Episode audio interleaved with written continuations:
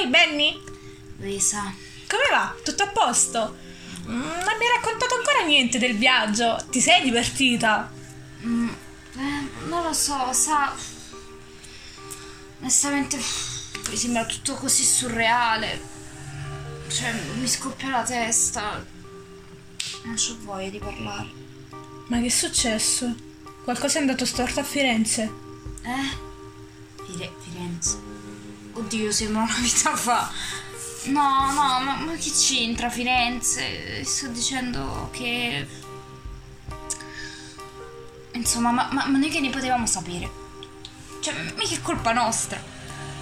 Ma sì, c'era qualcosa di strano, certo, c'era. Però...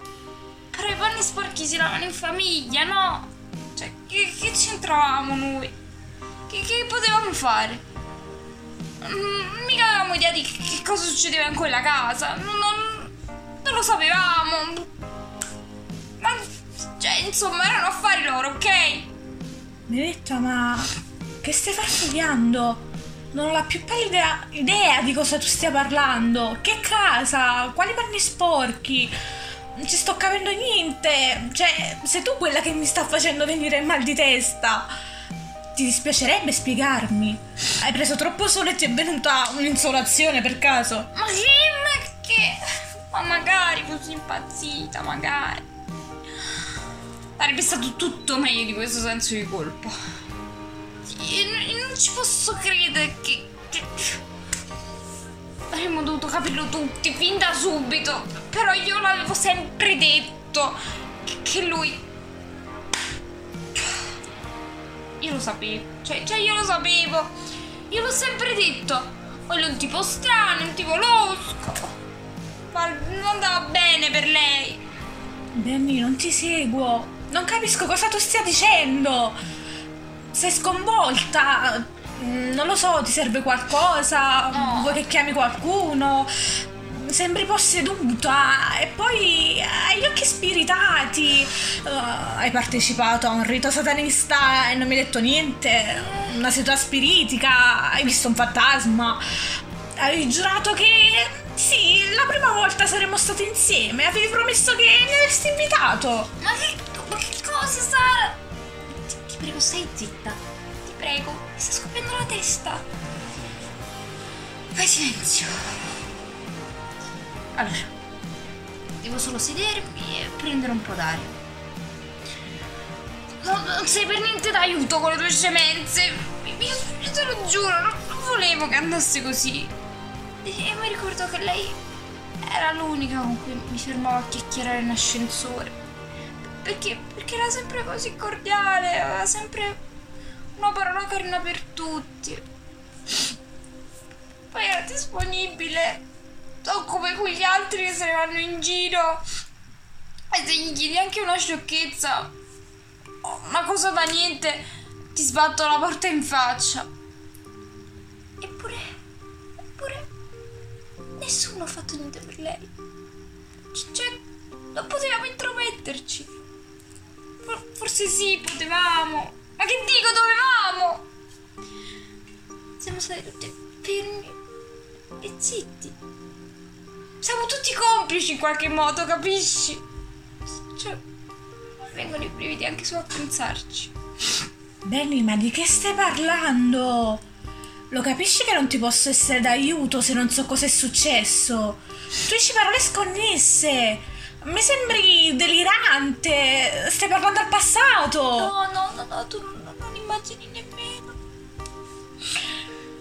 Tipo, quando vivi nella paura, tanto che rinunci persino a toccarti, addirittura alle tue icone preferite. O che ne so, ai vestiti leggeri che avevi comprato in saldo, per- perché lui ti ha detto che sono da sgualdrina. Tu come fai a uscire tranquilla, andare in centrale, sporgere denuncia? Sa, ma li leggi i giornali, li manifesti qui sotto. Morta, sa. È normale che parli al passato.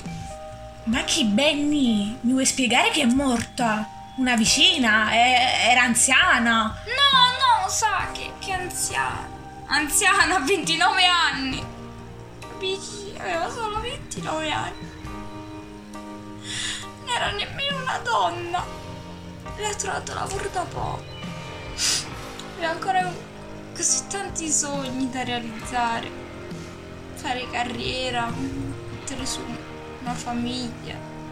Invece niente. Niente. Potrà fare niente. Perché adesso il suo cassetto dei sogni è chiuso a chiave. Per sempre. Dobbiamo andare. Benny, calmati adesso. Mm, Com'è successo? Ha, ha fatto un incidente in macchina? Eh, era malata? No, no, no, era Sara come un pesce, Sara. Sanissima. L'unica cosa c'era di malato e lei era quel, quel bastardo che, che l'ha ammazzata. Ma era sposata con un uomo violento? Benny, ma sei sicura che si tratti di femminicidio? Sono, non lo so, tue supposizioni? Guarda che è un'accusa gravissima. Certo, certo che sono sicura. Abbiamo capito tutti il palazzo. È stato lui. È stato lui. Però non pagherà mai per quello che ha fatto. Sono certa. E comunque, anche se dovesse finire in galera, nessuna pena sarà mai sufficientemente severa da compensare il dolore che ha subito Emilia. Quello deve marcire all'inferno. Quello stronzo, sempre se esiste almeno una giustizia divina. Ma come sai che le metteva le mani addosso? Cioè, come puoi essere sicura che sia lui il colpevole? Ma poi quando è successo? Ma io. Insomma. Noi li sentivamo spesso. Perché, sai, le pareti sono sottili e tutto il resto. E litigavano sempre. cioè, si gridavano addosso di continuo. Ma nelle famiglie succede, no? Uno pensa così. Però lui a volte diceva cose orribili le dava della poco di buono, diceva che lei era la sua rovina, lo trasformava in un mostro. Poi all'improvviso sentivamo sbattere la porta di casa e noi non ci siamo mai preoccupati, cioè perché darci tanto peso? Credimi, nessuno ci avrebbe fatto caso. Non più di tanto.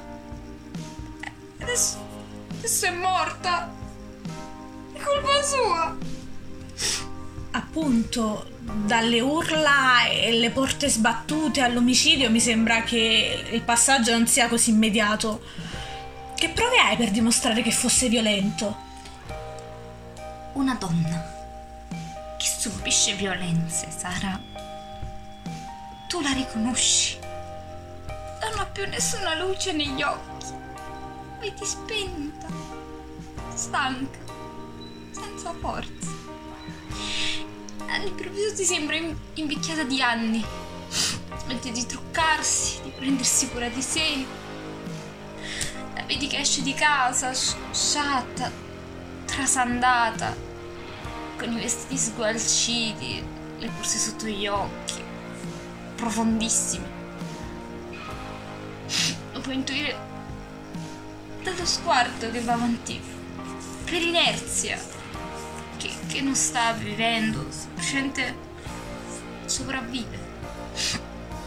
Ti, ti guarda con quegli occhi di chi vive nel terrore ha perso ogni speranza. Sì, ma nessuna donna è senza speranza, Benny. Perché esiste un sistema giudiziario che tutela le vittime, che garantisce protezione. Basta una denuncia per mettere fine a un incubo. Una denuncia, dici? E come si fa? In fin dei conti, qual è il problema? Se è geloso, è una cosa buona, no? Significa che ci tieni. Poi però ti vieta di uscire con gli amici, ti dice che le tue amiche sono tutte delle boccoti buone. Ti obbliga a vestirti in un certo modo, a stare sempre coperta. Gli dà fastidio se indossi il profumo. E allora ti dà uno schiaffo. Quegli orecchini nuovi non gli piacciono. E allora un pugno. Sei tornata tardi dal lavoro? Beh, un altro colpo. E ancora, ancora, ancora. Le ferite aumentano e basta. E così pure gli insulti. E che resta da difendere? Che ci vado a fare dalla polizia allora? Che cosa mi rimane? Per cui io possa dire di non essere stata violata. E cos'è meglio? Arrendersi? Subire e smettere di lottare? Sentiamo, quale alternativa riesci a trovare tu? Vorresti suggerire a tutte le donne che subiscono violenza di continuare a patire, di soccombere? Cedete, schiave dei vostri rapporti insani. Per voi povere sfortunate non esiste alternativa. Siete disgraziatamente finite nel girone infernale, in terra, destinato a tutte le pazzie del, del pianeta. Così come se fossero predestinati dai fati alla sofferenza. Ci vuole coraggio. Bisogna reagire, opporre resistenza con tutte le proprie forze, trovare la forza nel rispetto di se stessi. Non voglio credere che esistano davvero donne che pensano di meritare le botte e la violenza psicologica. Ma non è questione di forza o di coraggio, è questione di solitudine. Tutte quelle povere donne sono, sono da sole, sono abbandonate a loro stesse, isolate. Vivono letteralmente nelle mani del loro demonio personale, sotto lo stesso tetto, nella stessa casa, lontane da chi li potrebbe aiutare che, che ne so, salvarle dalle grinfie del mostro. Come ci scappi dalle fauci del lupo? È una missione suicida nella maggior parte dei casi. E rassegnarsi non lo è. Non mi sembra ci sia molto di cui discutere. Stiamo parlando di situazioni in cui c'è, c'è in gioco la vita. L'unico modo per uscirne è affidarsi alle istituzioni. Che nella maggior parte dei casi si sono comunque rivelati incapaci di svolgere il loro dovere e tutelare le vittime. Sara, lei è morta. Capisci? Morta per mano della persona che le urlava così tanto di amarla che non accettava nemmeno che fosse libera. Che non contemplava nemmeno l'idea che lei potesse avere una vita al di fuori delle mura domestiche. Che amore è mai questo? Non lo è, infatti. Si chiama È ossessione. morta sola e disperata, pregando fino all'ultimo giorno che qualcuno ascoltasse le sue tacite grida d'aiuto. Ma non ha ricevuto risposta. Da nessuno di noi. Verità. È sempre stata sotto ai nostri occhi. Abbiamo feri- preferito ignorarla che fare i conti con qualcosa di- decisamente più grande di noi. Immersi come siamo sempre nelle nostre mediocre vite. Come, come potevamo accorgerci che, che c'era qualcuno di più bisognoso? Co- come potevamo anche solo notare un cambiamento in lei? L'abbiamo notato quando era troppo tardi. Non aveste comunque potuto fare granché. Pensi davvero che il tuo intervento avrebbe cambiato le cose? Non sei una supereroina, Benny. Non sarebbe cambiato nulla. Avresti solo rinviato un finale ugualmente tragico. Io non credo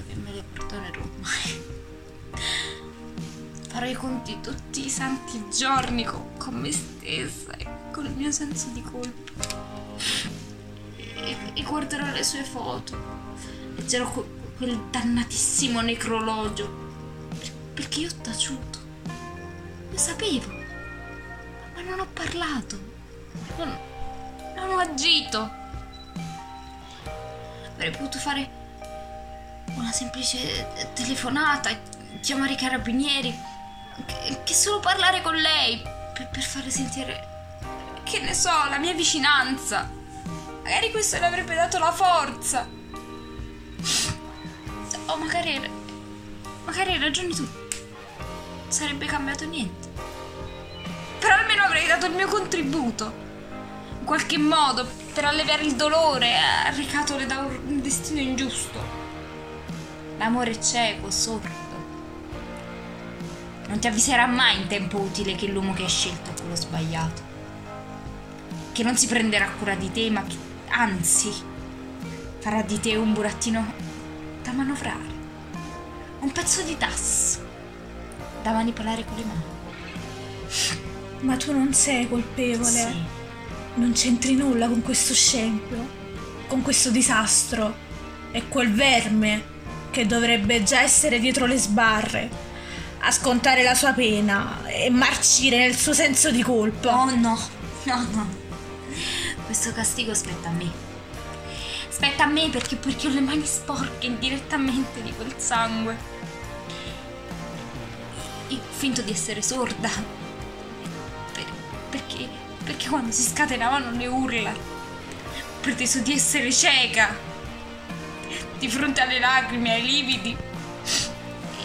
Io ho ignorato la puzza di alcol, di lui, i segni di lei, quando, quando mi stringeva in un abbraccio, dava l'impressione di toccare uno scheletro in una sala di anatomia. Tutto ciò non mi riguarda. Non sono io che dovrei occuparmene. Non è la mia vita. Non sono affari miei. Adesso lo sono e come affari miei. Di quelli che però ti, ti rimangono marchiati a fuoco nel cervello, non ti lasciano più via di scampo, ti bucano la mente. Puoi untarlo. Perché lo sai che ormai sei impotente. Sei arrivato in ritardo. Eh, game over. È mancata all'affetto dei suoi cari Emilia De Marco. Anni 29. Ne danno il triste annuncio la mamma annunziata, il padre Mario, i nonni, gli zii, i cugini, tutti gli amici, ma soprattutto il compagno di vita e marito Maurizio. Come sono le lacrime di un carnefice? Sanno di sale e di amarezza, come quelle di una madre che seppellisce il corpo della figlia, martoriato dai calci e dai pugni. Io, se potessi, glielo chiederei cosa provo. Non solo ad aver troncato il futuro di una giovane ragazza che aveva ancora tutta la vita davanti, per prendere a morsi e scoprirlo sto mondo. Io vorrei sapere se è soddisfatto adesso. Dopo aver vinto la sua battaglia per la supremazia. Dopo aver dato l'ultima testimonianza della sua forza. Si sente schiacciato dal senso di colpa. Quel maledetto tarlo nel suo cervello che l'ha trasformato in una bestia. Gli fa percepire tutto come se avesse vinto una sfida. In fin dei conti, io non credo che abbia vinto. Per niente. Penso piuttosto che sia stato il primo a perdere. Perdere il controllo di sé, le emozioni, l'amore, infine il senso dell'essere umano. E quando alla fine diventi un reietto. E al contrario di chi non c'è più, hai davanti a te un tempo pressoché infinito per misurarti con tutto ciò in cui ti sei trasformato. Ma che prospettive hai? Io ti domanderei, Maurizio, a quale speranza ti aggrapperai per andare avanti?